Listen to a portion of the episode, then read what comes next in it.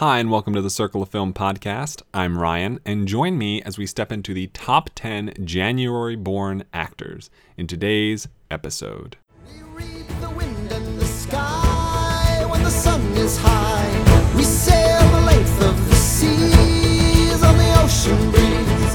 At night we name every star.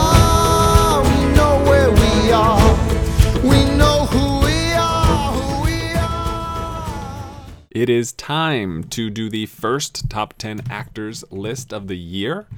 Uh, this is January, the first time I've done January. Uh, there's one more month to go before we start uh, overlapping uh, where I started last year at March.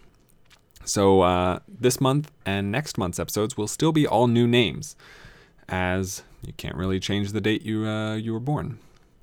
So, before we really jump in to this month's top 10, just a few people uh, sitting on the outskirts, some pretty, you know, recognizable names that didn't quite make it this time, might have a chance next time, depending on, you know, what movies are seen between, you know, now and next January. Uh, so these are a couple people floating between the 11 to, you know, 30, 35 range uh, in January specifically.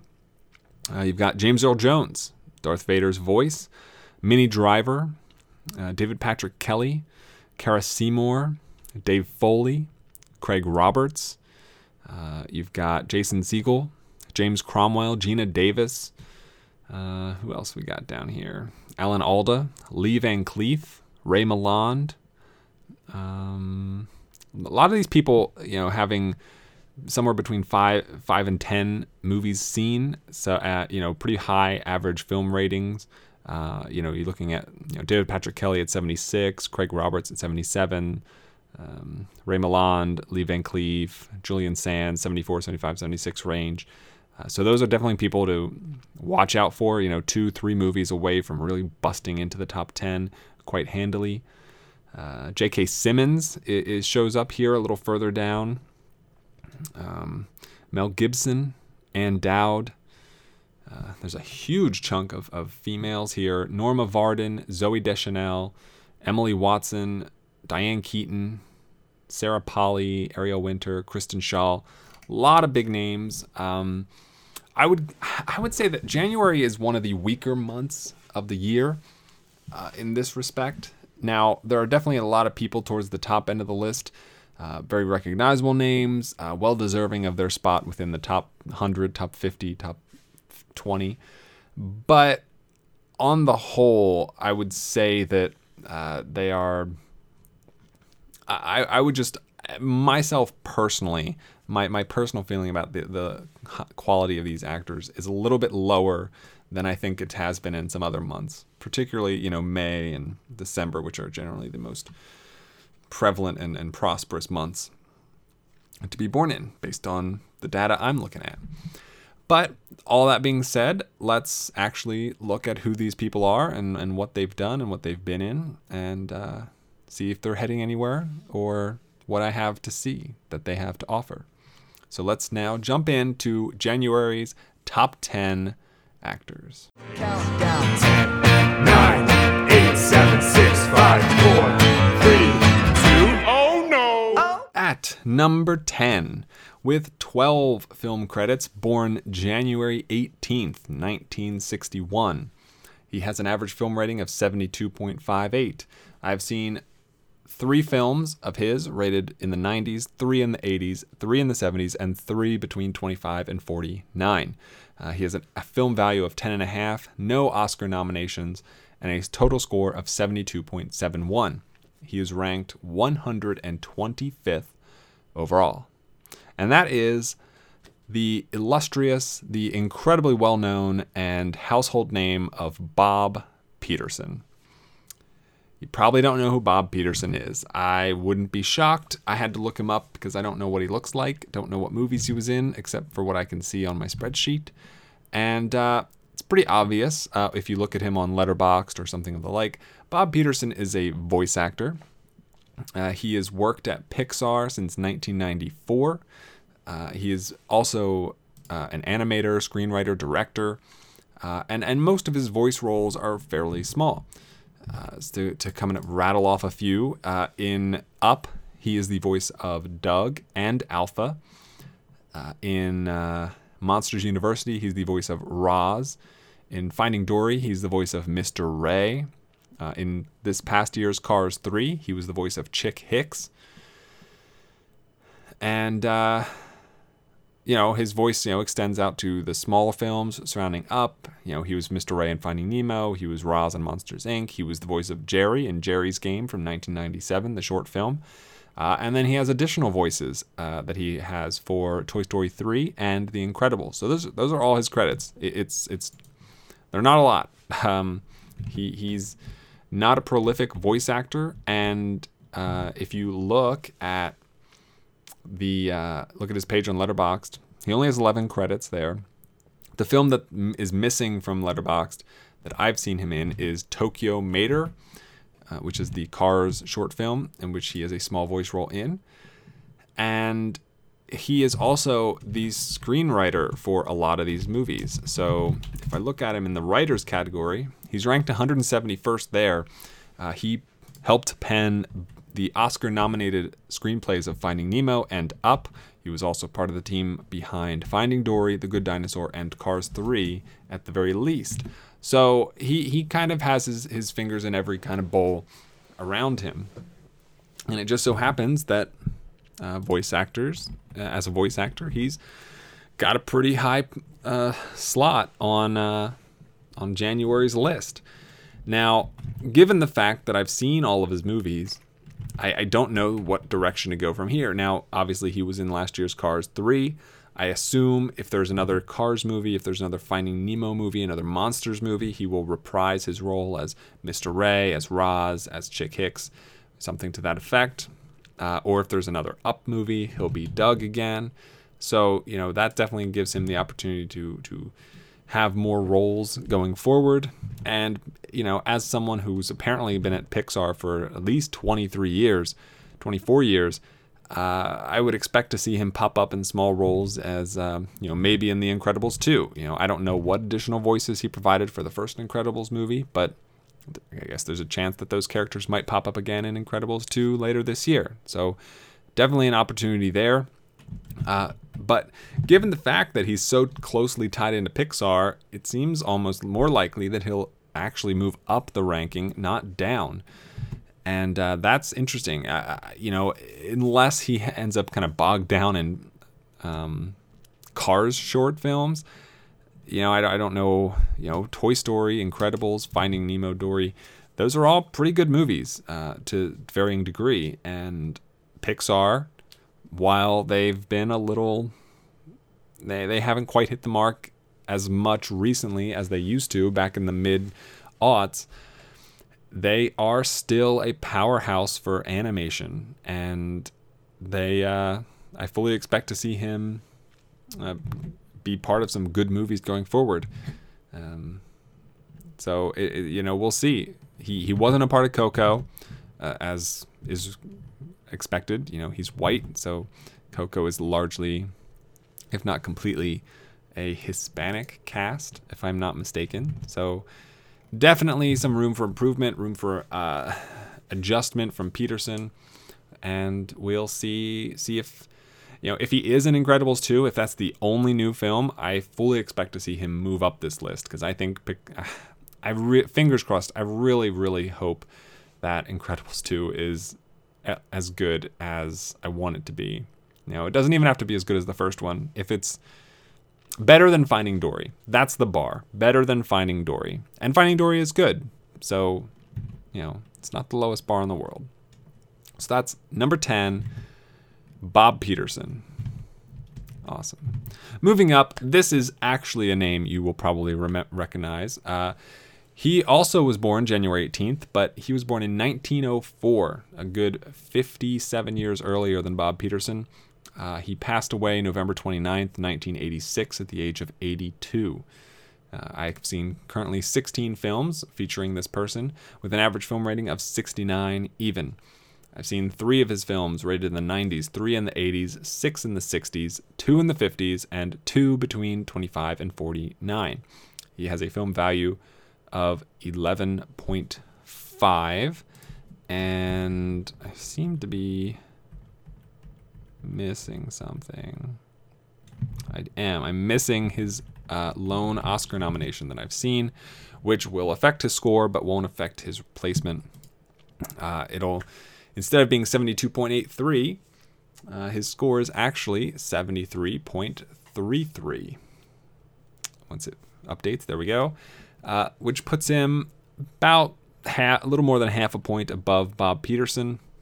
Ranked 115th overall is Cary Grant. Cary Grant, definitely a big name, someone who has lasted and stood the test of time. Uh, you know, he has been in a wealth of movies um, that I've seen, that I've liked, that I've enjoyed. Uh, my favorite of those is The Philadelphia Story, one of my absolute favorite movies of all time. Uh, not only showcases the best of Cary Grant's talents, but also features the best of Katharine Hepburn and James Stewart somehow fit into this single film. I- it's it's kind of overflowing with the best acting talent they had going back uh, around 1940. Uh, but that's not it. You know, he's been in other big named movies like North by Northwest, Charade, His Girl Friday, Holiday, Bringing Up Baby, To Catch a Thief, Dead Men Don't Wear Plaid, uh, very minor, questionable role, Trumbo uh, as himself, The Grass is Greener, Notorious, The Awful Truth, all good movies. Um, the further down the list, the the less ecstatic I am about them, but all ultimately good movies. But his lone Oscar nomination, and I don't know if he's been nominated for others, but the only one I've seen is for None But the Lonely Heart. Uh, and it also happens to be the low, my least favorite film from Cary Grant. And I think that probably has to do with uh, just the film focuses so much on him. Now, clearly, you know, he is the main character in a lot of these other movies, and were he to be nominated for an Oscar in them, it would have been for a leading role. But uh, None But the Lonely Heart, Lonely Heart really depends solely on Cary Grant, in my opinion, and it it focuses in on his acting abilities and his own acting sensibilities. Uh, in terms of just being able to navigate and I don't know, understand the nuances more than I think he's really capable of doing. Because for me, uh, you know, I I think he's fine. I'm not a big fan of Cary Grant's on a on a personal acting level. I think he's done a good job. He's been in some fantastic films, and there are plenty I haven't seen that I'm still interested in seeing. You know, looking at Letterboxd, you know, he's got Arsenic and Old Lace, Only Angels Have Wings, and Affair to Remember, uh, Gun She Done Him Wrong, The Bishop's Wife, Blonde Venus, I Was a Male War Bride. These are some pretty, some of these are pretty recognizable names, very, very famous movies that uh, he he's in, and I, I'm very interested to see them. You know, Indiscreet, Sylvia Scarlett, That Touch of Mink. These are big name movies, and he's a huge name. He is one of the most recognizable names in acting and especially in classic Hollywood. But as good as he is, I, he just he never hits that next level for me where I feel like he's actually playing a role, playing a character. You know, he he doesn't have the ability to kind of dissolve into a role the way that somebody like Katharine Hepburn and Jimmy Stewart really do, in my opinion. Uh, he he, you know, he's the equivalent of someone who who plays himself. You know, I I I, I would- compare him, and you know, maybe this is a stretch, but maybe not. I, I compare him to what roles Octavia Spencer has been given most recently. You know, ever since The Help, I feel like she has played generally the same character in all of the movies. In Gifted, in The Shape of Water, and Hidden Figures, she's pretty much the same person uh, in a different time, in a different circumstance, but the same person. And I think the same is true for Cary Grant. Uh, he and I don't think Cary Grant ever really rose above that in my um, that I've seen. Now, Octavia Spencer still has time, and I, I really wish they'd give her something different. I wish they'd let her be somebody else because she has the capabilities. I know she does, and you know maybe Cary Grant does too. And I, I just don't think and, and you know maybe some of the movies I named are opportunities for him to uh, really spread his wings in that sense. But I haven't seen it yet. I'm 16 movies in, and uh, I'm really looking forward. I'm not looking forward to seeing just more Cary Grant playing Cary Grant, and I hope that that's not the way things go. But if it is, so be it. Because you know, at this point, you know, I'm watching an affair to remember not for Cary Grant. You know, I'd be watching it for Deborah Kerr.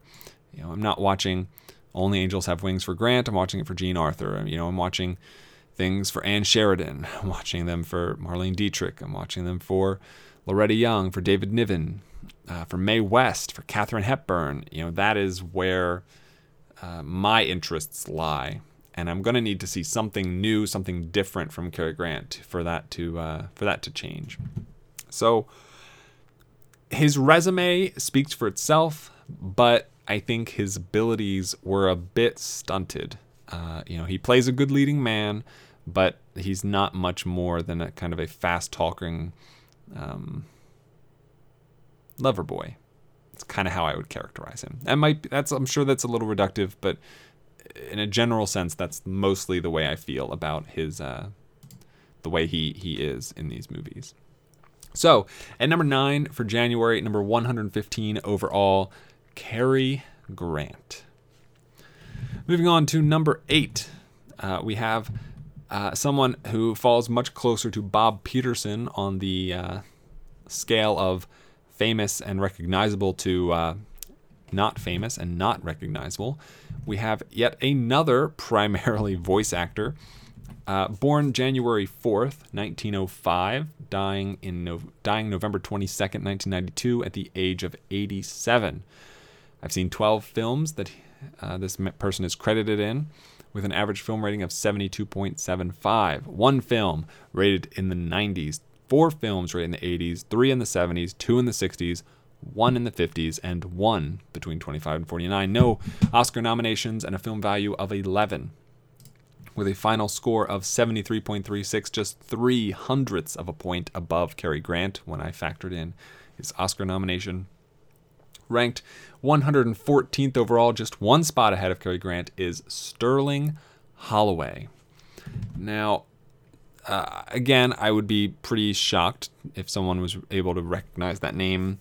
Um, not not definitely not as shocked as Bob Peterson. I think Sterling Holloway definitely had a much bigger definitely had a much bigger career. He appeared in many many more movies.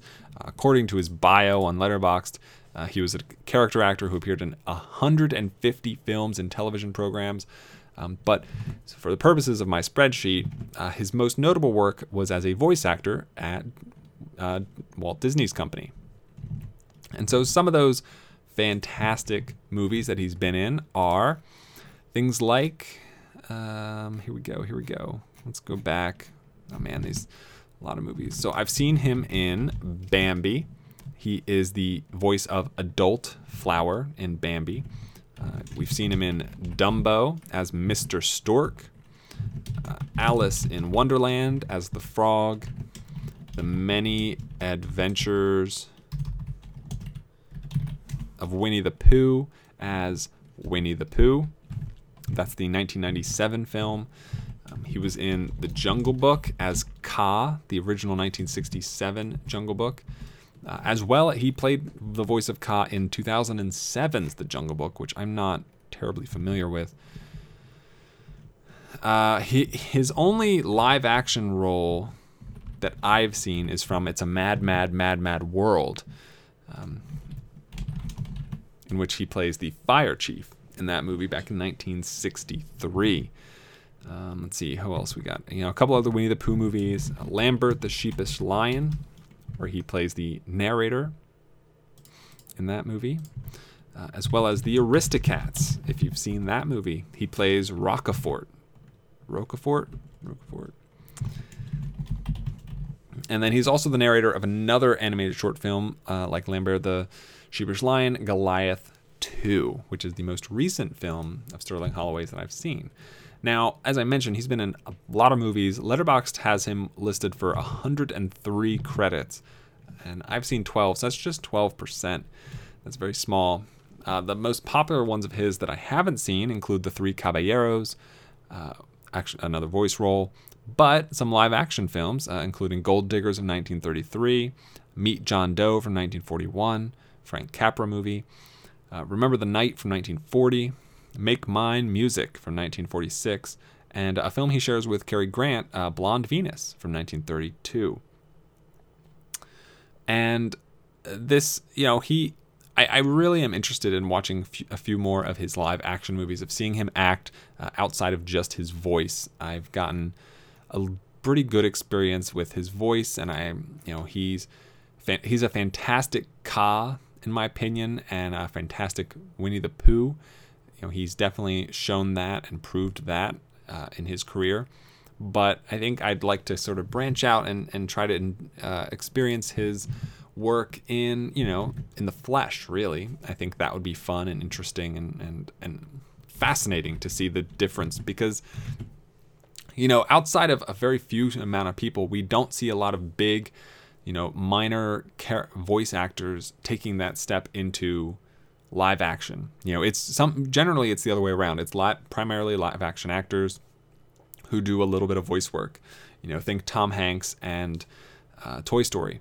You know, the best, you know, the the key example of someone who is far more a voice actor than a live action uh, actor in today's you know time is probably John Ratzenberger. You know, he's been in pretty much every animated film you've seen for the last two, 20 years. But, you know, he got his start. I think he was in Cheers. Um, I think that that was the show, show he was in, but he's been in some other stuff since then uh, that are still, you know, still live action. But I think he does the bulk of his work in uh, animated movies. So definitely a lot of films left to dive into with Sterling Holloway. And unlike animated films, you know, non-animated films are definitely small, low, rated lower on average um, than an animated film tends to be. So I think he definitely has. It's tough, you know. He he's not a giant role. I'm assuming in any of these movies, so it's probably not up to him and his performance as to whether or not they succeed. But it will be curious and interesting to kind of get a different look at him. You know, he's a very interesting looking person. You know, you can look at his picture on Letterboxd. I don't mean that as an, in an as an insult. I think he's you know intriguing. You know, he has a very distinct uh, face, and that's uh, it's it's it's catchy. It's it's good. It's a good thing. It's a good thing. So, looking forward to some more Sterling Holloway, and getting to uh, better learn who he is as an actor, uh, independent of who he is as a voice actor. So that's number eight, Sterling Holloway, number 114th overall. Moving on to number seven, the first woman on the list, born January 30th, 1937, still alive, still kicking. Um, at the age of, I guess it would be 81 in two weeks or so. Uh, with 21 film credits that I've seen and an average film rating of 66.90. I have seen her in three movies rated in the 90s, five movies rated in the 80s, four movies rated in the 70s, two in the 60s, two in the 50s, and four between 25 and 49, one between 0 and 24. Uh, I've seen two performances of hers that have been nominated for an Oscar, one of which she won the Oscar with a film value of 12.5 and a total score of 75.59, a little more than two points above Sterling Holloway. She is ranked 86th overall. We've broken into the top 100, and that is Vanessa Redgrave. Vanessa Redgrave has been in some pretty fantastic films. She has given some pretty fantastic performances. I mentioned two Oscar nominations.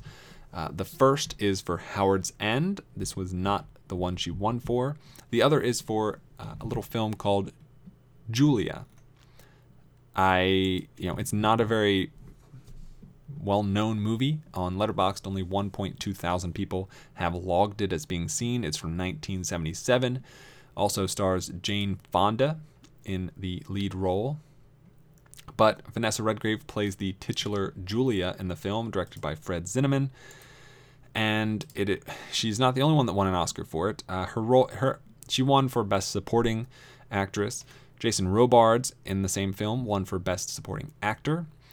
And uh, Alvin Sargent won for Best Adapted Screenplay. The film was also nominated for eight more things. So 11 Oscar nominations for Julia. Big movie back in 1977. I encourage you to check it out. I don't think it's her best work nor the best film that she's in, but I do think it is a solid, very, very good movie. Some of the films that I particularly like with Vanessa Redgrave, um, starting at the top, Coriolanus. She gives a fantastic performance, supporting performance as in Coriolanus, uh, as I believe, I believe Ralph Fiennes' mother in the movie, if I'm not mistaken. And man, Redgrave is incredible in that. Uh, she is definitely in contention uh, for supporting actress, or, or rather, supporting female performance uh, for 2011's Circle of Film Awards, which are still being ironed out. So nothing concrete on that just yet. She plays a st- strong supporting role in Atonement as well. Um, and one of the more recent films that I, I've seen her in is The Devils. Uh, I think more people should go see The Devils if they haven't. It's got 7,000 logs on Letterboxd.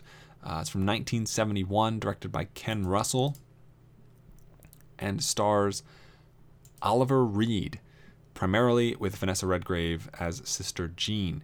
And it is a remarkable film uh, that dramatizes the rise and fall of Urbain Grandier, a, who is a 17th century Roman Catholic priest uh, accused of witchcraft and it is a fascinating movie. It, you know, this is the kind of film that you don't see come out anymore. It's very challenging to watch. It is very um, striking, and, and it kind of sets a very particular tone that is shocking, to say the least, and uh, not something you kind of expect to see at the movie theater anymore. But back in the early 70s, they put him out just like the Devils, and uh, she Vanessa Redgrave and Oliver Reed are incredible in that movie. Truly, truly fantastic. Um, moving on, Venus is another movie. Uh, this is a. Let me see if I can. Venus is a Peter O'Toole, uh, 2006 film. I believe O'Toole was nominated uh, for his performance in this. Obviously, he did not win because he has never won. Uh, directed by Roger Michell, who also directed Notting Hill, um, but also stars another one of my favorite uh, actresses in Jodie Whittaker, who is now the new Doctor Who. So if you're interested in uh, her beyond Doctor Who, I would encourage checking out Venus because Peter O'Toole, despite his age, was still a force to be reckoned with. And uh, not only could not only could Jodie Whittaker keep up with him, but Vanessa Redgrave uh, is every bit his acting equal, in my opinion, particularly in that film. A Man for All Seasons uh, isn't particularly, I don't know, I, I, I'm not very passionate about the movie, but I do quite enjoy it. I think it's very, very good. Vanessa Redgrave has a much smaller role uh, in it than um, than most films. It's it's a much minor, more minor role, but uh, the movie itself is quite good. Uh, I would also say Prick Up Your Ears is a fantastic representation for Vanessa Redgrave. She is the lead, I don't know, she's not a lead female, but she's the main female character in the movie, which also stars Alfred Molina and Gary Oldman. Oldman, who seems to be on track to a an Oscar this year, uh, he and Alfred Molina are a homosexual couple uh, in the 60s. Yes, and uh, you know it, it's it's just a very fantastic movie about playwriting, about um, you know it, it's it's it's a movie revealed in movie. It's a movie revealed in flashback. I won't give away any more than that. Um, but I know I was pretty struck by it when I first saw it. I wasn't really expecting anything, to be honest, and it really surprised me. Prick up your ears. She was also on the original Murder on the, Murder on the Orient Express. I know some people don't like that movie. Uh, I quite enjoy it. I think it's far better than the newer movie. I think the cast back then was just incredible. And as great as the newer movie's cast is, I don't think it really holds a candle. Some of the movies that kind of don't work for me that she's been in, two of them are voice roles. Uh, one is Good Boy, uh, which she plays the voice of a dog. Um, I don't see it on here. It must be, ve- yeah, there it is. It's not a very popular or even well known movie. It came out in 2003, uh, in which Vanessa Redgrave voices the Greater Dane. The Greater Dane, uh, which is very strange. And uh, it's not a good movie. Very, apparently, in the movie, dogs are aliens and, and whatnot. The other movie, other voice role of hers that I don't particularly enjoy as a movie is Cars 2. You know, that old movie where we said we didn't like Mater and they gave us a sequel that was pretty much only about Mater. Uh, and according to this, Vanessa Redgrave plays the voice of the Queen and Mama Topolino in Cars 2. Not very, not a good movie. And then my least favorite of her films is Smilla's Sense of Snow.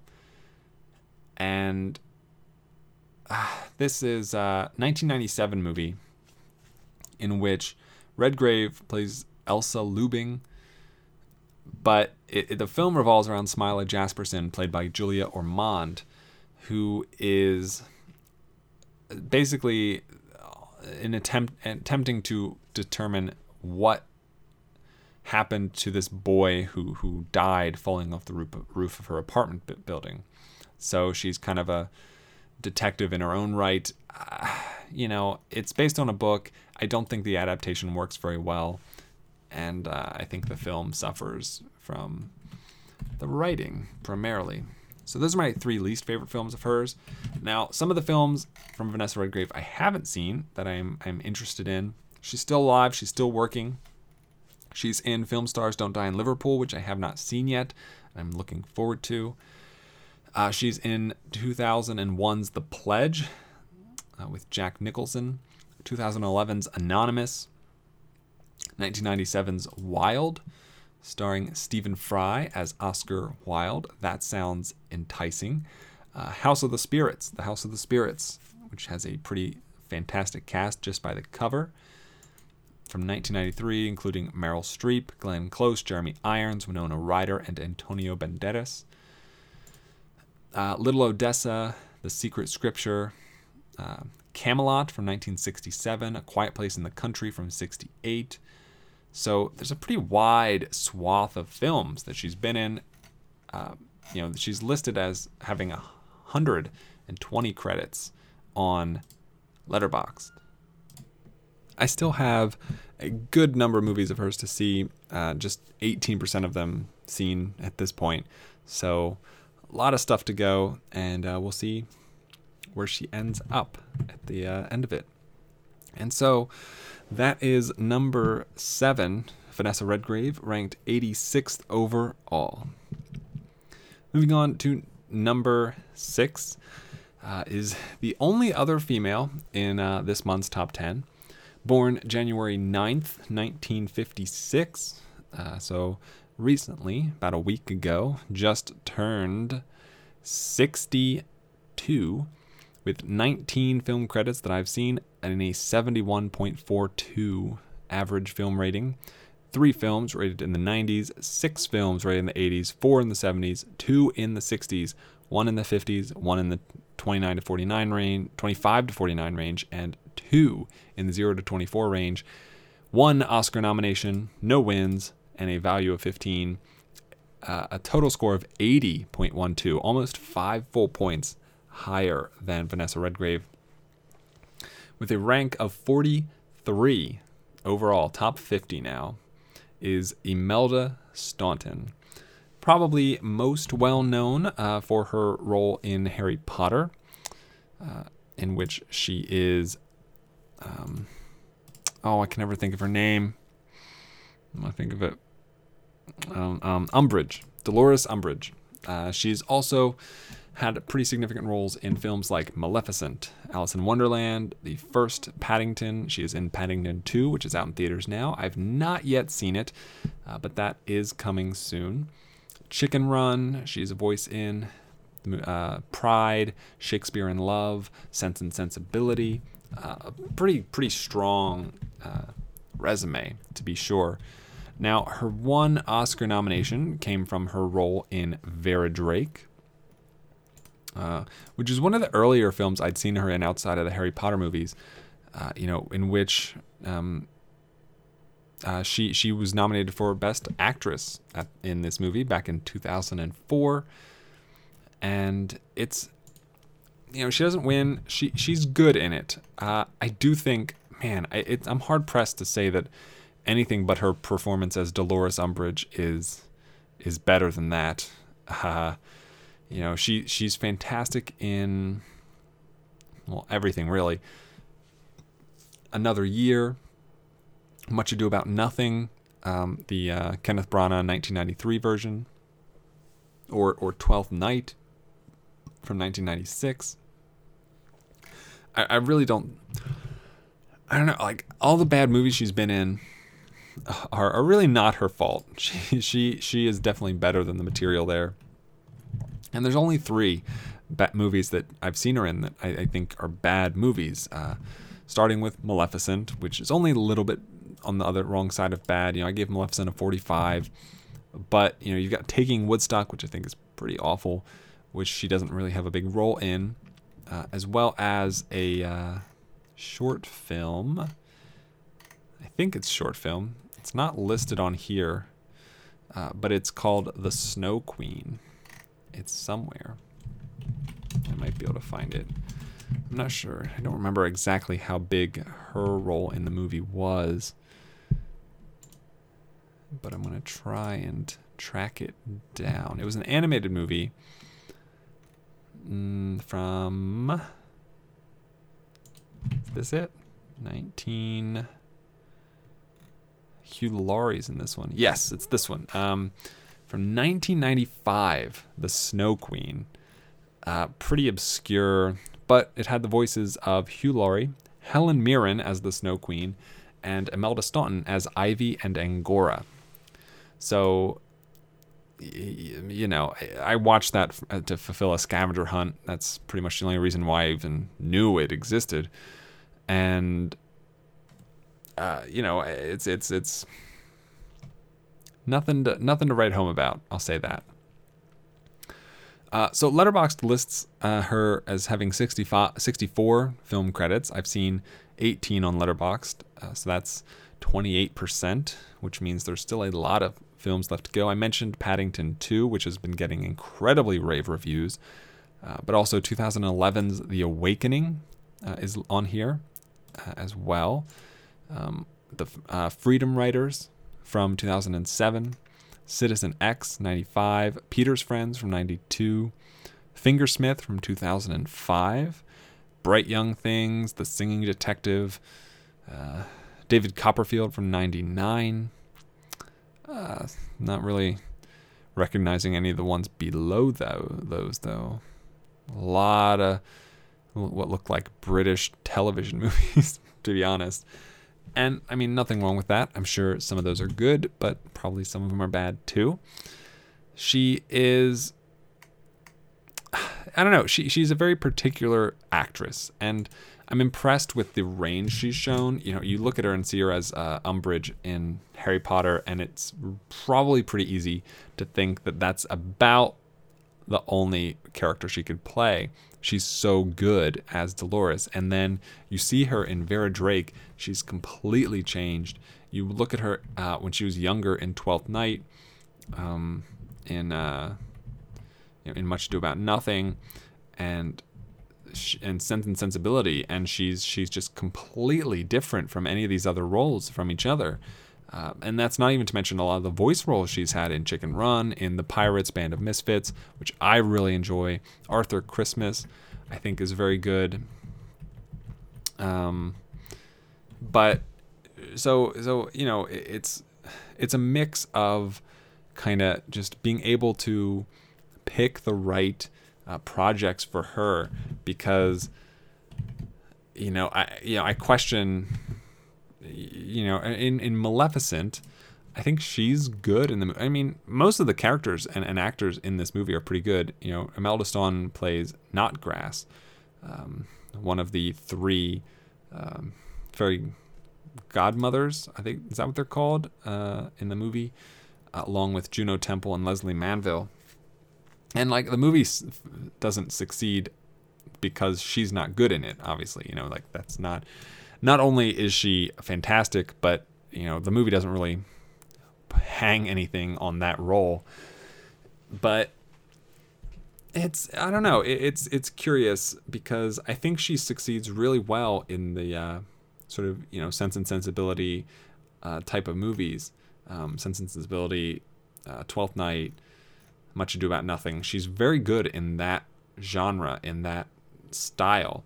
And so it's kind of fascinating for her to kind of branch out into Alice in Wonderland um, and into Paddington and Maleficent and, and Harry Potter.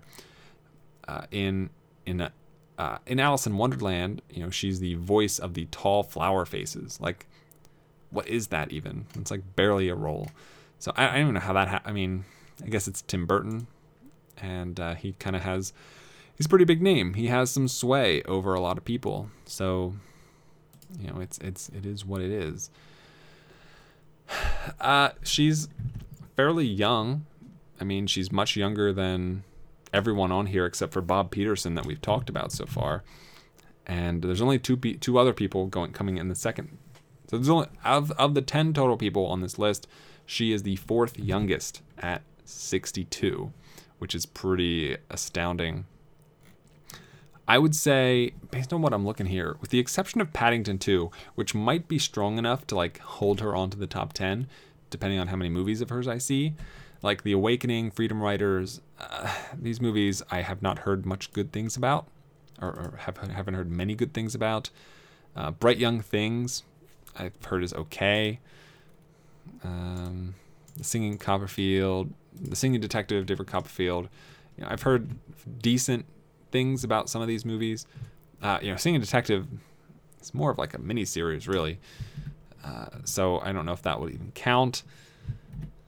Um, but Fingersmith, I've heard is pretty good. It stars Sally Hawkins as one of the two Fingersmiths. So that's definitely on my watch list right now. I don't know. It's going to be interesting. I, I don't have a lot to say really about Imelda Staunton because so much of my impression of her is ingrained in her character and of Dolores Umbridge. I think you know she she gets a little bit of that Wicked Witch of the West effect where you can't really see her as anything else. You know, pip pip, um, keep writing. You know, tormenting.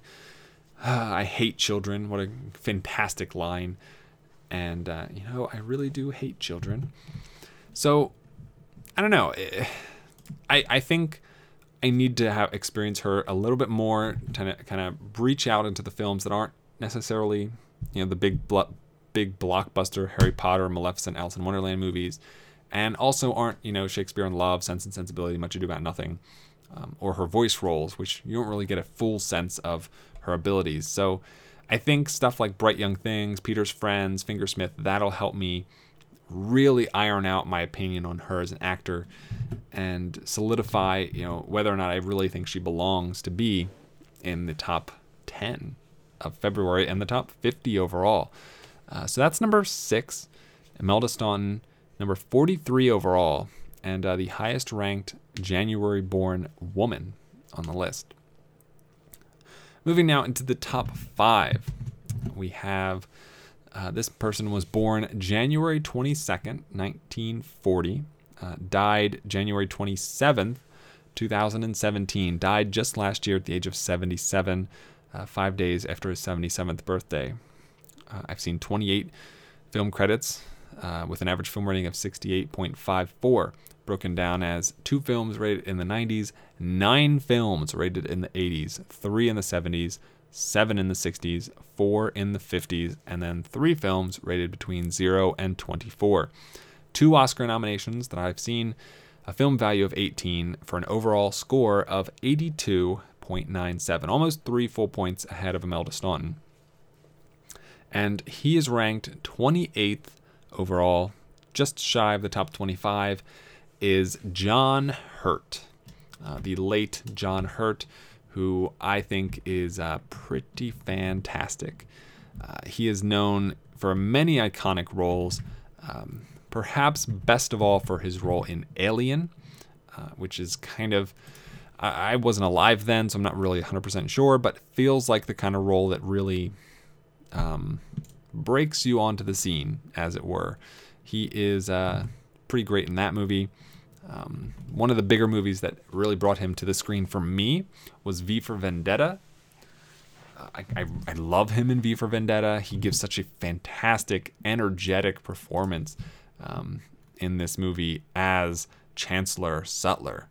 You know, he is hated. He is a violently, vehemently hated person, and he's fantastic in it. Um, Jarmusch's Only Lovers Left Alive. He does a, you know, he's completely different. He's subdued. He is is restrained. Uh, you see him in something like Snowpiercer, eh, you know, which is even further removed from from the kind of other roles that he has been in. Uh, you know, just kind of this scraggly old guy in Snowpiercer. Uh, he was also in A Man for All Seasons. Um, he starred alongside uh, Gary Oldman, Tom Hardy, Benedict Cumberbatch, uh, the rest of the British acting elite in Tinker Tailor Soldier Spy. He was the narrator of Dogville, which I was particularly fond of. And uh, he joins Imelda Staunton as being part of Harry Potter. Uh, he is in, I believe, two, three, three of the movies. He is in Sorcerer's Stone, Philosopher's Stone, uh, Deathly Hallows Part 2, Deathly Hallows Part 1 as uh, Ollivander. He is Garrick Ollivander. And, you know, for someone who's really got such a small role, he leaves such a fantastically lasting impression on that movie. It's truly incredible that that he he's able to imprint so much. You know, we see him in the first movie, we see him in the seventh and last movie, and you know, I the the time frame between when those movies came out, you've got 2001 and 2010 between Sorcerer's Stone and Deathly Hallows Part One. I don't know about anybody else who kind of grew up with Harry Potter, but I you, you don't even have to have watched the early movies over and over and over again because John Hurt just completely sinks into that role and embodies it perfectly. You know, he leaves his image it's lasting throughout the entire series and when you see him in Hall- Deathly Hallows part 1 and part 2 talking about the wands, talking about wand magic, it is it's like you never left his shop in the first movie. That's how powerful and how lasting his his performances are. Uh, he was in uh, in 2016. He was one of the one of the he had a role in Jackie, starring Natalie Portman, who won the best female lead Circle of Film Award last year. Uh, he was in the newest Indiana Jones movie, uh, unfortunately. He was in Elephant Man, Elephant Man, which is a film he was Oscar nominated for, uh, and he's he's pretty great in Elephant Man. I'm not a big fan of the movie, uh, all told, but I think his performance in Elephant Man is pretty astounding. And once again, like that's just another film in which his role is so far removed from what you what I had at that point come to expect from him. It's pretty fantastic, pretty in- incredible.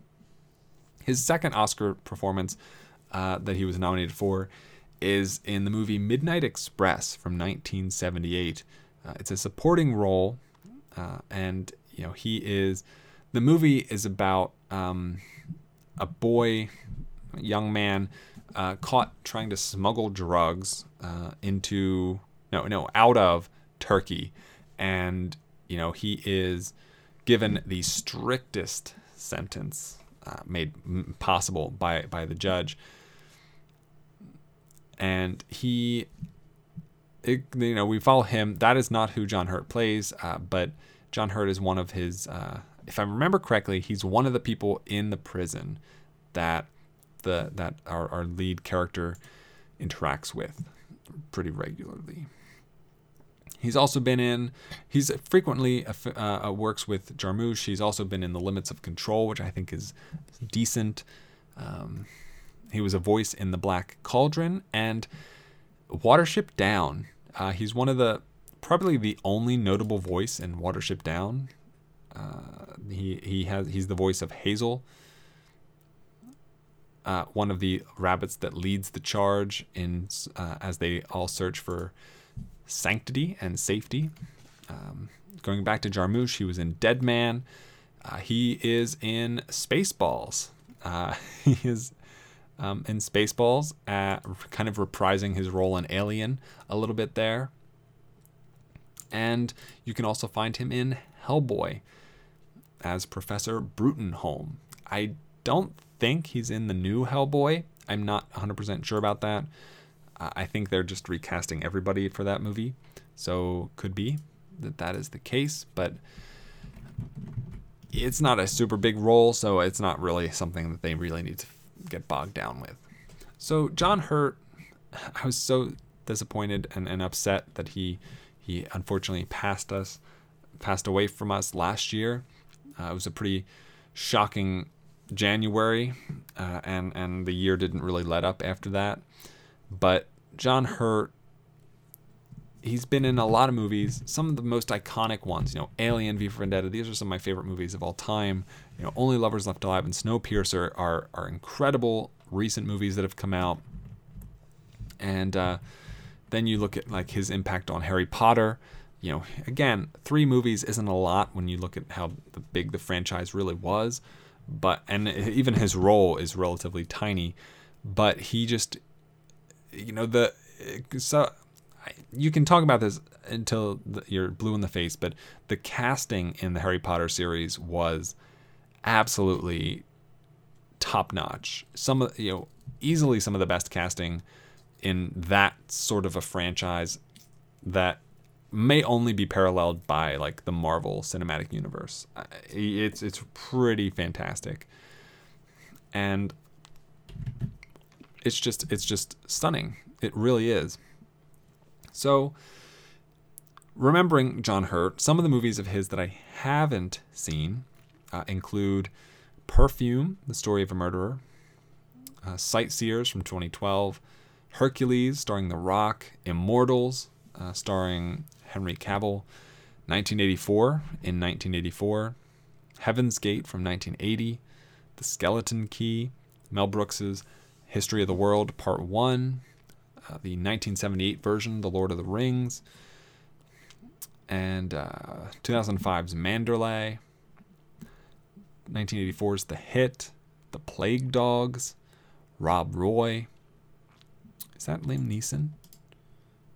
It is Liam Neeson. He was a voice in the Disney movie Valiant from 20, 2005, 2008's Outlander, not the TV show. Uh, a lot of you know King Ralph, Recount. There are a lot of movies on here that I'm very familiar with, uh, in name at least, if not further so, and or more. Even Cowgirls Get the Blues from '93. Uh, you know, it, it's it's his his his impact and you know his his legacy is phenomenal. Uh, he has been in 169 films according to Letterboxd. And that is huge. I've seen 29 of them, 18%. And he has one movie that hasn't come out yet that he is slated to appear in. Uh, it's credited as a 2017 film on Letterboxd. Uh, I'm sure that's probably just a foreign country or uh, a festival that it was in. But it is one of his final performances, and it's called That Good Night and that's going to be a tough one to watch. Um, you know, the same thing for like Philip Seymour Hoffman's fi- films that he was in after he passed. Uh, it's always difficult to watch a movie knowing that the person uh, didn't live to see it released, didn't live to, you know, really be a part of that movie in a in a grander sense. So, love John Hurt. He he's a fantastic act, fantastic act, fantastic actor. Yeah, and um, really pleased to see him in this on this list. I really hope he can continue to improve and, and actually get go beyond and maybe uh, threaten to move into the top three. It's not a big gap between five, four, three, two, and one. So at fifth overall in January, John Hurt, and overall across all months, he's ranked 28th. Moving on to number four, born January 7th, 1971, the second youngest person on this list, uh, being just 47 years old, which, I mean, that's.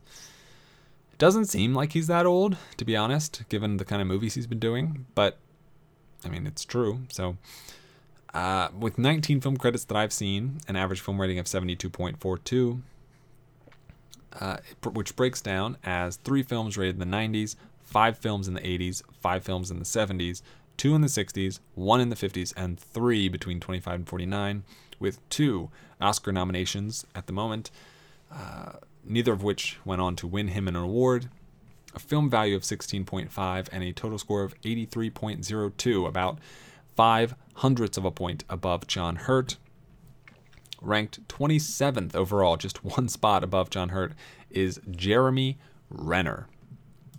Now, Jeremy Renner, again, one of the youngest people in this top 10, but still pushing 50, uh, who mostly gets into this spot due to his connection to the Marvel Cinematic Universe. He has been in the first Thor, Civil Captain America Civil War, the Avengers Age of Ultron, the Avengers first movie, and uh, those four movies uh, do a lot to to boost his score, uh, being his fifth best, uh, eighth best, ninth best, and where's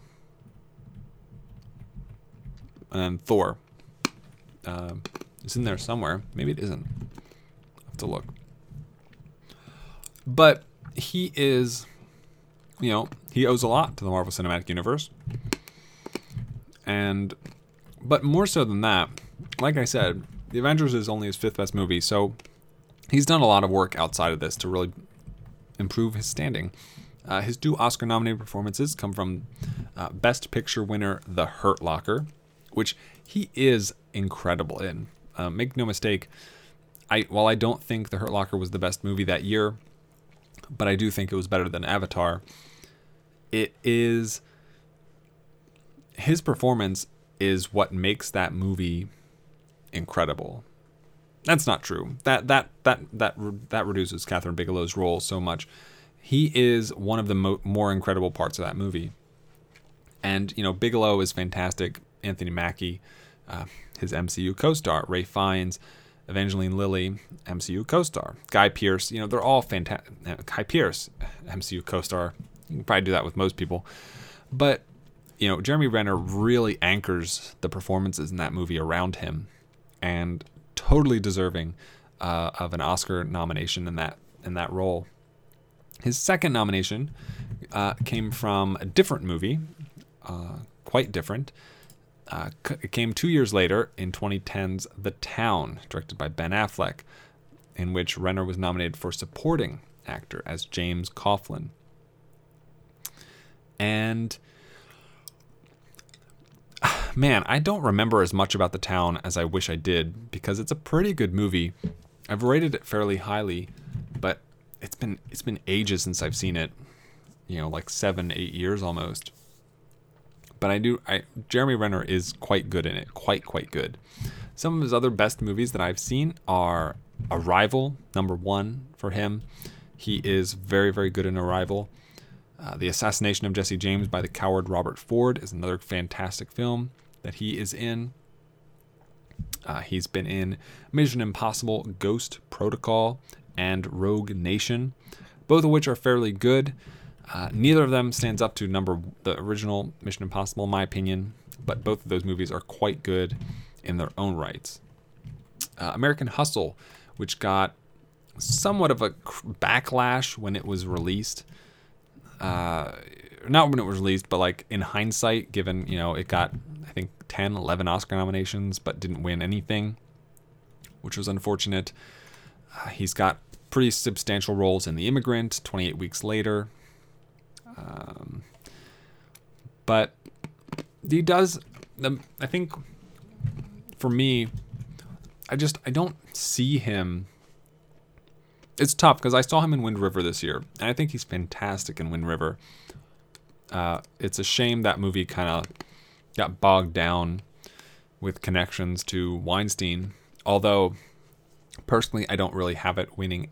I mean, it's not nominated for anything in my awards, but it's still a very good movie with some fantastic performances, well written. Uh, Ty Sheridan, not Ty Sheridan. Who am I thinking of? Definitely not Ty Sheridan, unless it is Ty Sheridan. Taylor Sheridan, slightly the same, slightly different. But Renner, I fully expect that if I dive deeper into his filmography, he'll lose standing. I've seen the 16, 17, 18 most popular films of his on Letterboxd. And looking at some of the ones I haven't seen, uh, like Dahmer the Cannibal, does not look very good. I've heard mixed things about Kill the Messenger. Neo Ned looks terrible. A Little Trip to Heaven doesn't look very good either. Uh, Take, Ingenious, Love Comes to the Executioner. Uh, none of these look particularly exciting. Um, and you know, the further down the list you go, the less interesting they become, honestly. So that's kind of concerning on the whole. But I, I, he has it in him. I, I hope he can, you know, maybe he, maybe Hawkeye dies in Infinity War. It would be nice to see him branch out and move away from Marvel. He has, he's not a main character in Marvel. He's not, you know, he's never headlined a movie. So, yeah, I, I don't know. Like they're in talks to make a Scarlet uh, or a Black Widow movie. So that's probably gonna see him in it. I would assume. And I guess that's fine, but I think he does need to try and do more stuff like Wind River. He needs to branch out. Wind River was fantastic and get back to the movies that really blew him up and made him, no pun intended, but made him uh, more recognizable and I guess parlayed him into his role in Avengers. Uh, you know, like uh, like the Town and like the Hurt Locker, because he definitely has that ability, and he needs to definitely stop doing movies, um, movies like The House and uh, Hansel and Gretel and The Bourne Legacy. He needs to cut that shit out now, in my opinion. My opinion. My opinion. So that's number four in January, Jeremy Renner. Number 27 overall. Moving on to number three, we have uh, born January 26th, 1925, and dying September 26th, 2008, at the age of 83, uh, with 16 film credits that I've seen and an average film rating of 72.94, which is the highest average film rating among anybody in this top 10. Uh, broken down as six films rated in the 90s, which is tied for the most. Um, one film rated in the 80s, five films in the 70s, no films in the 60s, five, uh, one film in the 50s, and three films rated between 25 and 49, with six Oscar nominations, the most of anybody in the top 10, and one win, a film value of 15.5, and a total score of 84.33. So 1.3 points higher than Jeremy Renner. Ranked 21st overall is Paul Newman, who is has received an honorary Oscar himself, uh, a lifetime achievement Oscar. Now, his six nominations that I've seen come in The Hustler, which he did not win, The Color of Money, which he did win, uh, Cool Hand Luke, which was not a win, HUD, he did not win for, Nobody's Fool, he did not win for, and Road to Perdition, which he did not win for. And those are, I mean, that's like half of all of his good movies uh, right there, with the others being The Sting, which is my personal favorite movie he's been in, uh, Sing Your Song, in which he plays himself, Butch Cassidy and the Sundance Kid, uh, Slapshot, and The Hudsucker Proxy, and Cars, the first Cars. So, pretty wide array there. You know, Cars being an animated film towards pretty much the end of Newman's career is pretty fantastic. Uh, he he's credited in Cars 3 despite the fact that he was dead but they they use his voice in the movie uh, i'm looking here but he is in there somewhere. And uh, so but you know i mean he's most known for his roles in you know butch cassidy and you know slapshot and hud and and, and you know those kind of older cool hand luke color of money hustler sting movies. And uh, you kind of in the same sense that like peter o'toole in ratatouille isn't that's not really what people remember him for you know that's not what they remember paul newman for. He was he, was just this really cool suave guy who could really make anything work. You know cool hand luke he is phenomenal in that movie. And you know you know he can eat 40 eggs. Like what if it's a great scene that really doesn't have uh, it, it's it seems like it doesn't matter at all but it is such an important and, and meaningful and, and just impressive scene that like paul newman and uh, and and who's his who's the guy with him? George kennedy. In that are so fantastic and they work so well together you know. Paul newman had fantastic chemistry with the rest of every cast he was in. It, it's it's really astounding and we don't get enough of those kinds of people a lot. But he's got over 80 credits on Letterboxd. I've reportedly only seen 19% of them.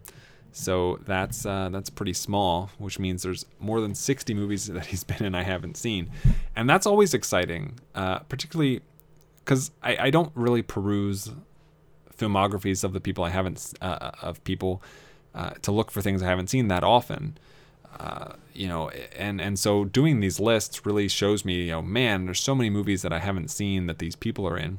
The Verdict, Cat on a Hot Tin Roof, The Towering Inferno, Torn Curtain, Mel Brooks' Silent Movie, Hombre, Message in a Bottle, The Long Hot Summer, Harper, Absence of Malice, Buffalo Bill and the Indians, Exodus, The Life and Times of Judge Roy Bean, Twilight, uh, Somebody Up There Likes Me, Quintet, Sweet Bird of Youth, What a Way to Go. Like these are just there's so many films here that I'm very very familiar with that I know real well by name, by reputation, and it just it's just it's that much more enticing. That it's that much more exciting to like think about them and think about seeing them and finally you know, experiencing Paul Newman, you know, that's what's so wonderful about this. You know, he's been gone for about 10 years now, which, oh my gosh, it seems so long now. But at the same time, like, there are at least 60 movies that I haven't seen that he's in, which, which is fantastic. Uh, you know, it's wonderful to know that and, and to be able to, you know, like actually dive in and, and get to learn and, and, and know more about him uh, as the time as as time continues to move on. So that's what I don't know. That's what I'm saying.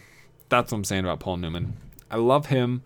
I he's definitely somebody like I've named I can list out all the movies he's in and they're very meaningful and you know representative of his career and you can definitely see the patterns between them and, and just how great he was you know the sting best picture winner uh, you know his six oscar nominations if not more that i haven't seen yet butch cassidy and the sundance kid is such a recognizable movie and title and characters that it kind of transcended itself and you know, behind all this is Paul Newman. He is there, you know, making this all happen and bringing life to all these characters. And it's it's really impressive and uh, something I'm excited to keep digging into further and further. Uh, you know, I've always I've always preferred Newman to Redford in that respect. Not that Redford isn't fantastic. Redford is in himself uh, a fantastic actor usually, but for me, I've always been, I've always been, I've always favored uh, Paul Newman. So, uh, number third in January, number 21, number 21st overall, Paul Newman. Moving on to number two in January, the youngest person on this list, born January 30th, 1974, uh, who will be turning 44 at the end of this month, with 33 film credits, the most out of anybody this month, and an average film rating of 66.55, the lowest average film rating of anybody this month. One film rated 100, six films rated in the 90s, eight films rated in the 80s, one film in the 70s, six in the 60s, three in the 50s, six between 25 and 49, and two between 0 and 24. Three Oscar nominations with one win, a film value of 21, the highest among anyone in the top 10, and a score of 86.24. Ranked 16th overall, we're in the top 20 now, is Christian Bale.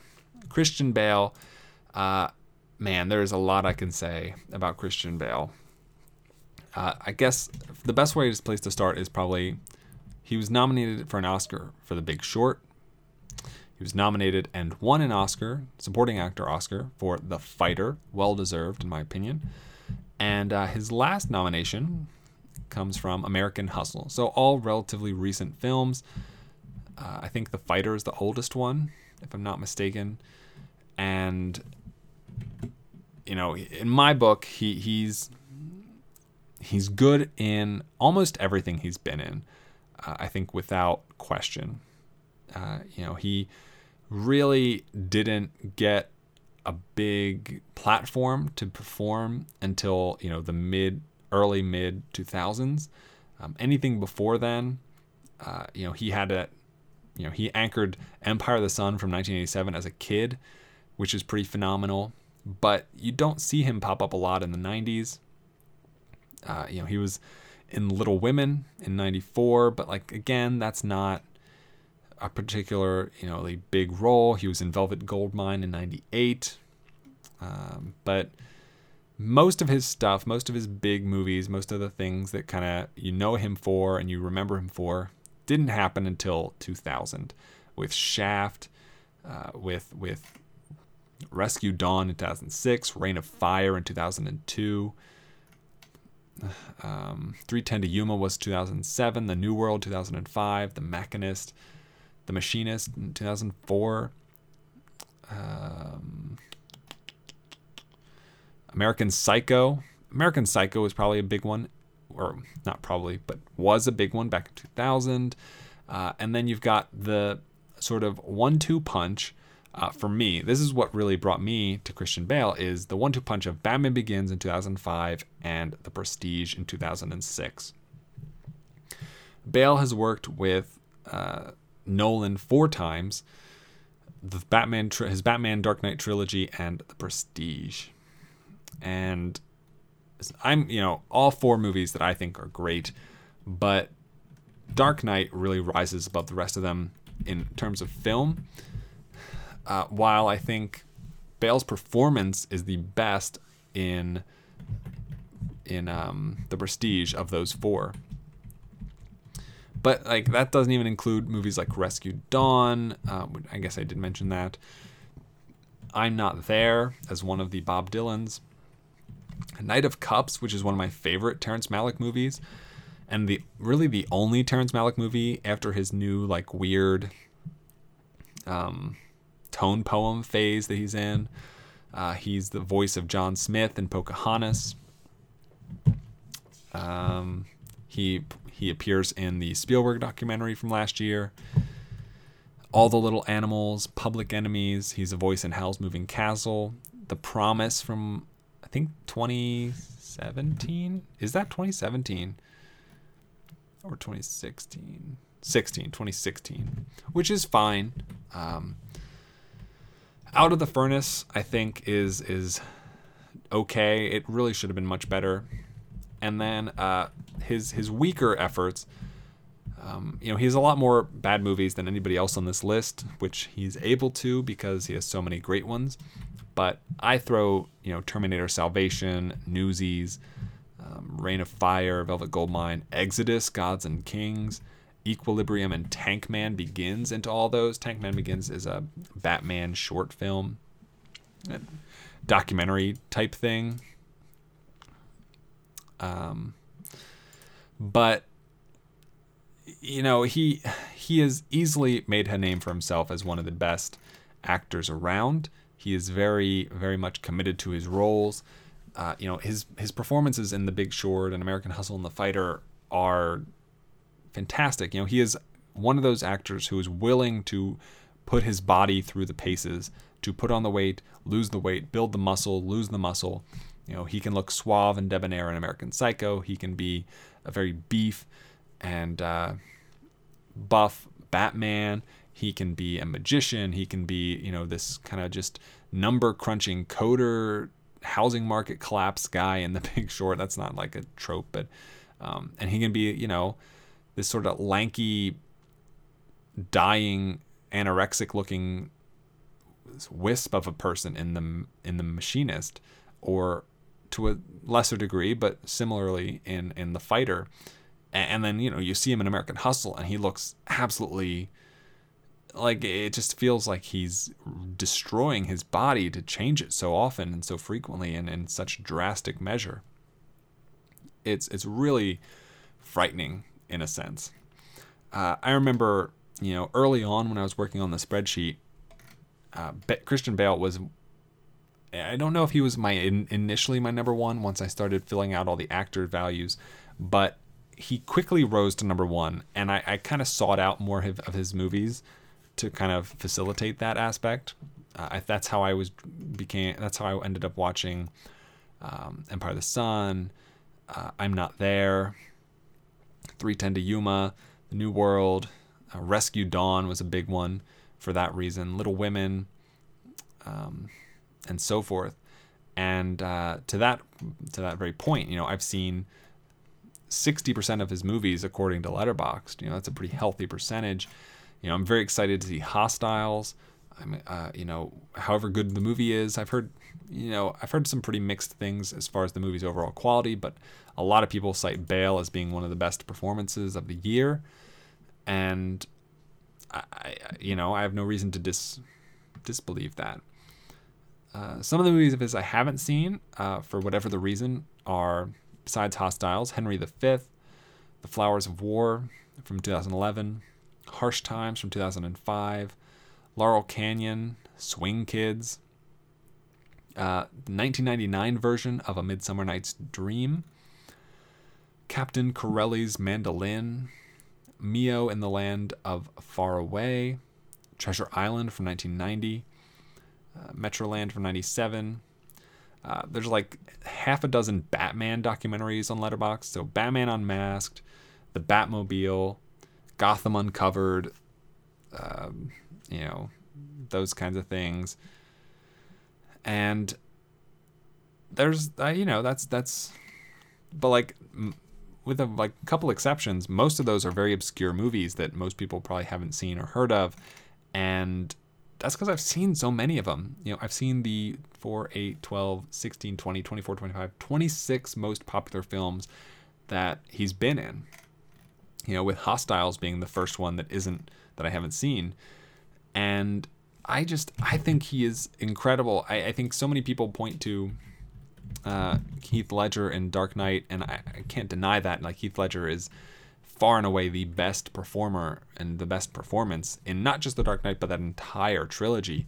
But I, I think that a lot of people just kind of cast Christian Bale to the side, and he's not. You know that that's that's not that's doing him a great disservice in my opinion. I think he's quite fantastic. Uh, he is the only Batman I ever need. Uh, I, I think he's kind of an unconventional choice to be Batman, but he played it very very well. I wasn't a.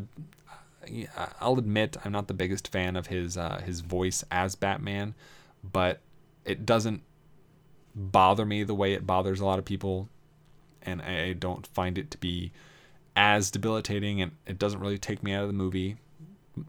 But I don't know what the solution would have been. I don't, I, I don't like the voice modulation that we've seen a bit with with uh, Ben Affleck.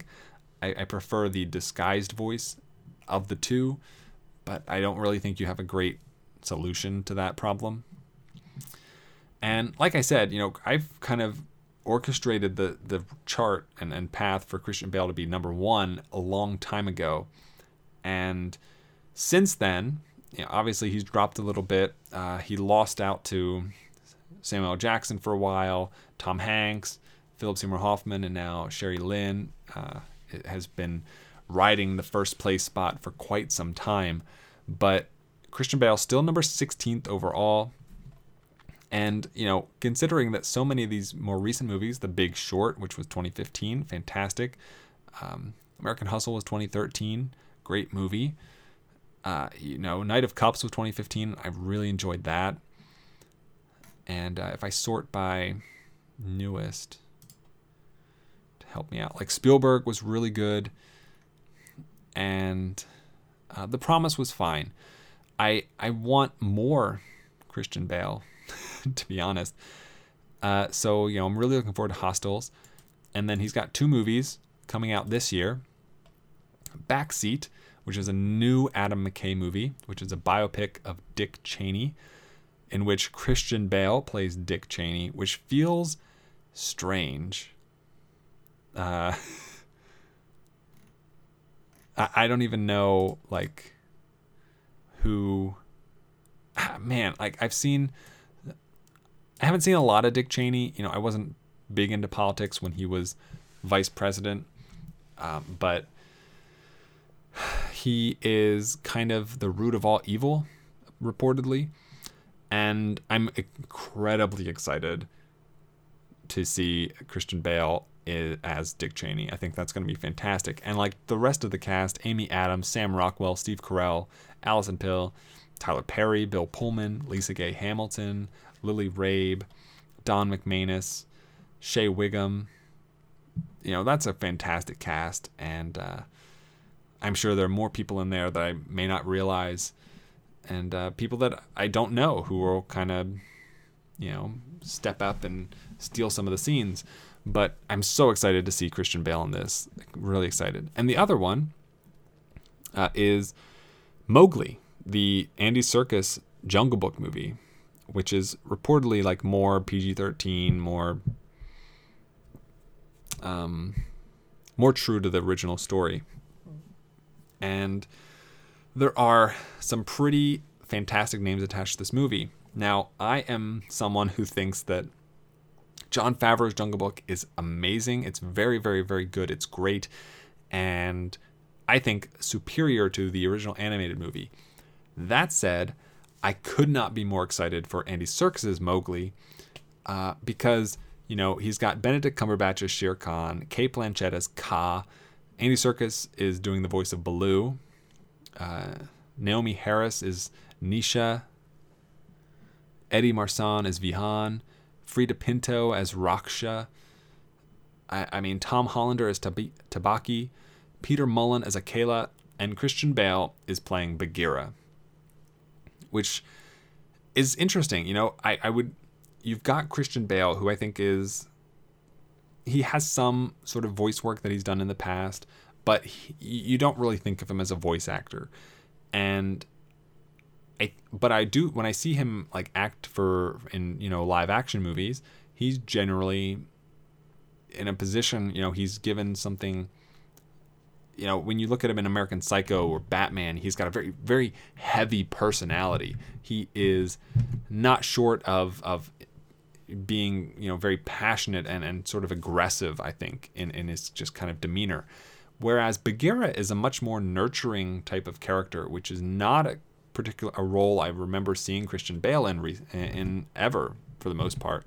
You know, he's very aggressive. He's he strikes out. He's he's often violent. You know, Batman, Out of the Furnace, American Hustle, The Fighter, Public Enemies, Terminator. You know, he is 310 to Yuma, The Prestige. He is a very um angry actor it seems a lot of the time. So and and you know obviously Bagheera gets a lot of moments to be you know protective and, and kind of lash out and and um, re- reactive, but it's all in in a completely different vein and approach than I think many of Christian Bale's typical roles. So so this that is another performance of his I'm really looking forward to. This could be a big year for him, and uh, in all likelihood could improve him. Back he might find his way back into the top ten.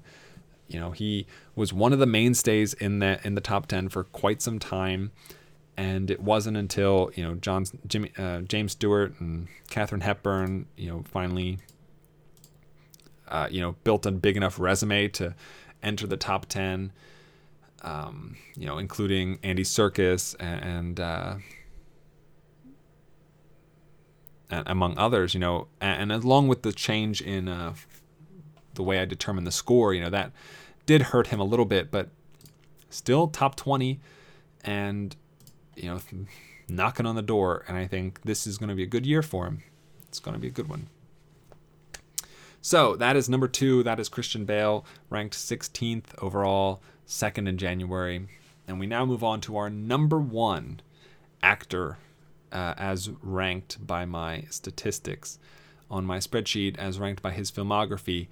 Uh, born January 30th, just like Christian Bale, but born in 1930, 54, 44 years before Christian Bale was born. Uh, he is currently 88 years. Oh, he, he'll turn 88 at the end of this month. Um, I think he's retired, honestly. Yes, he's a retired actor and novelist. He hasn't. His last movie, um, according to Letterboxd, uh, was an, a Clint Eastwood documentary back in 2013. Uh, but he hasn't really been doing anything besides making of documentaries and things like that since 2004. Maybe that gives you a hint. Uh, with 20 film credits that I've seen, and an average film rating of 71.95, broken down as three films rated in the 90s, five films rated in the 80s, six in the 70s, three in the 60s, one in the 50s, one between 25 and 49, and one between 0 and 24, with three Oscar nominations that I've seen. Two of those went on. To, he went on to win the most wins out of anybody in this top 10. A film value of 18 and a total score of 86.91, so about uh, 65 hundredths of a point above Christian Bale. Ranked 15th overall, one spot above Christian Bale, is Gene Hackman. Gene Hackman, big Gene Hackman, whose last uh, performance was in Welcome to Mooseport. Not the best uh, exit, I will say, but a movie I've seen, and uh, it's not the worst movie in the world, but it is certainly not one we, you really want to be remembered for, in, in my opinion. Uh, there are two films that Hackman's been nominated for an Academy Award for that I haven't seen. But the ones I have seen are his nomination for Bonnie and Clyde, his win in Unforgiven, and his win in The French Connection. Uh, those are some pretty, pretty big, pretty recognizable movies.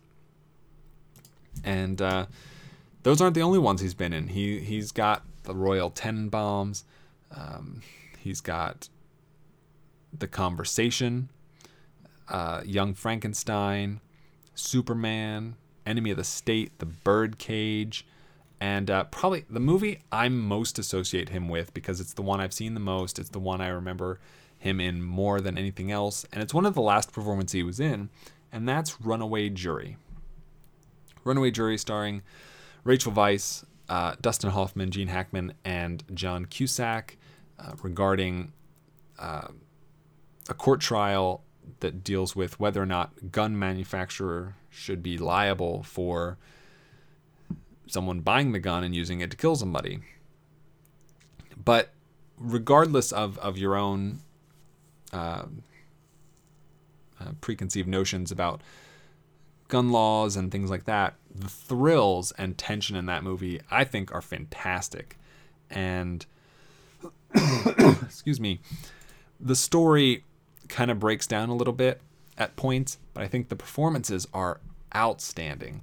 Uh, Hackman, uh, uh, particularly, is is great, and it's it's really interesting. You know, I Hackman is not someone that I think of when I think of like the best actors of all time.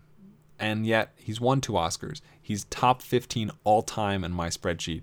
But like he's not a name that's like rattling around my head a lot. I don't watch movies for his performance or his name.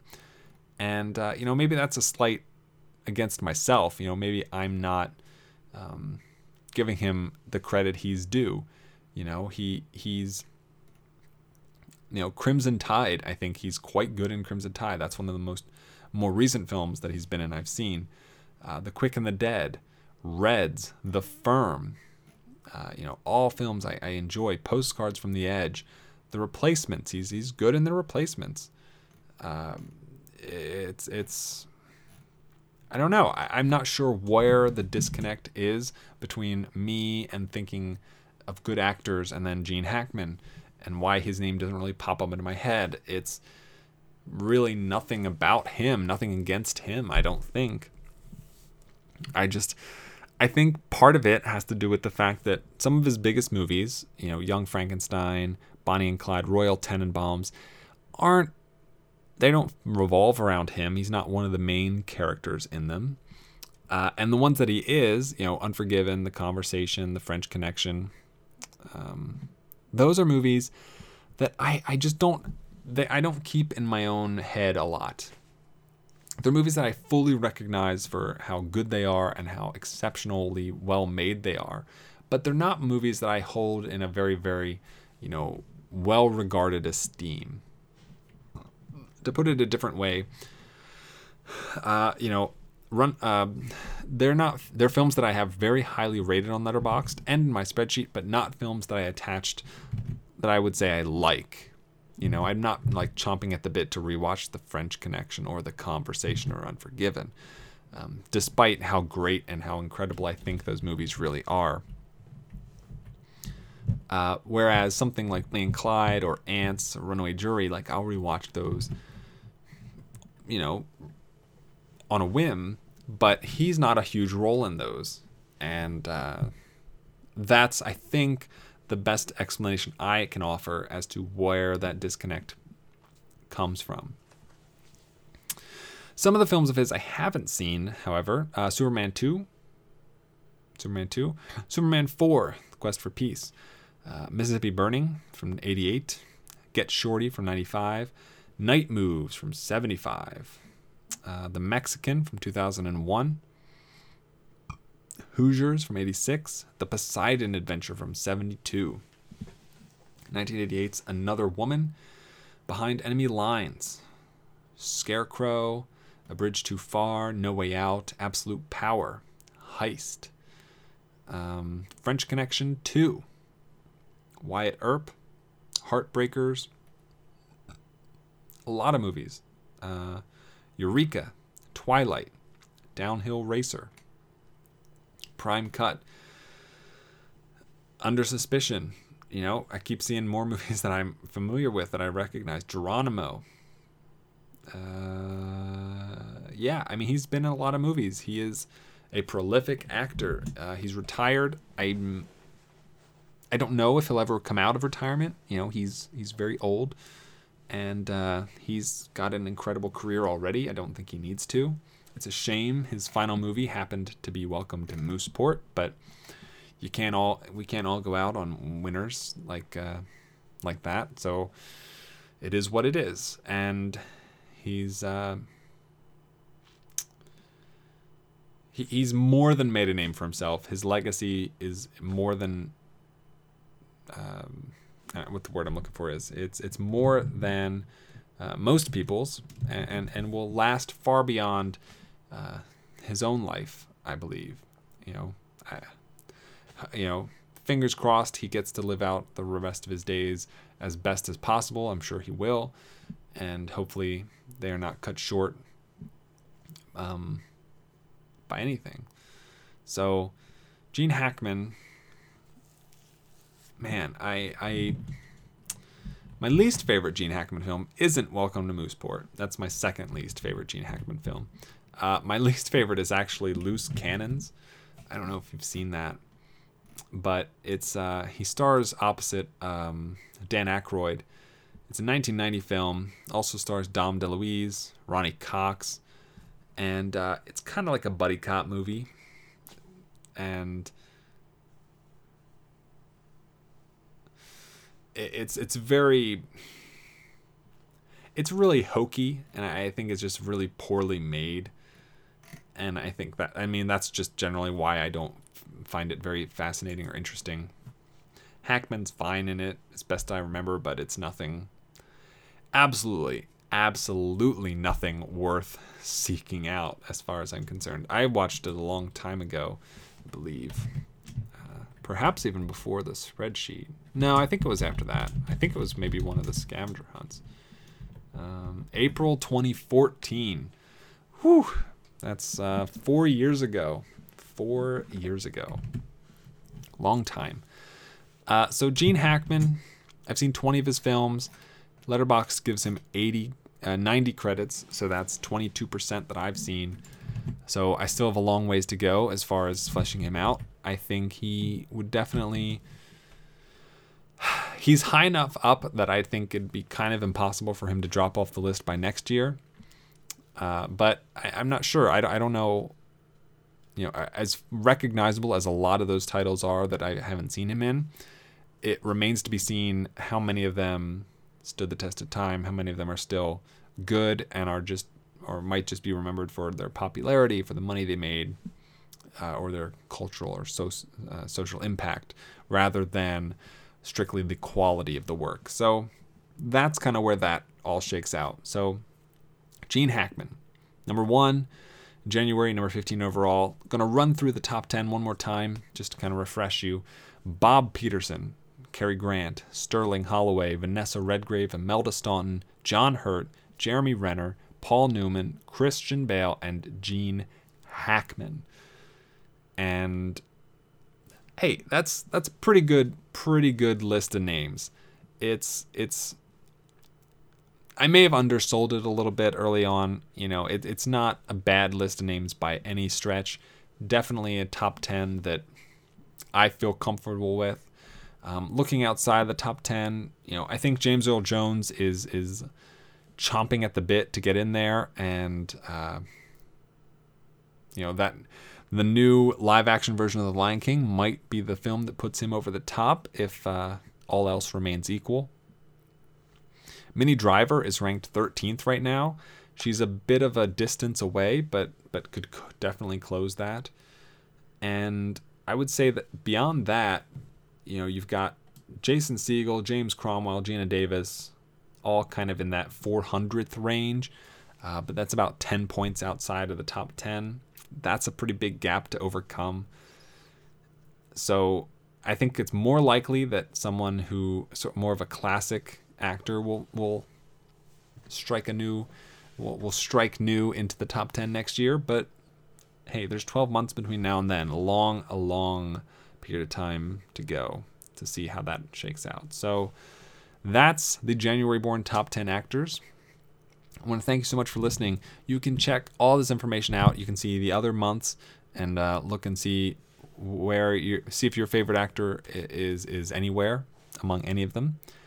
Uh, you can do that at circleoffilm.com. Look at the month born actor tab.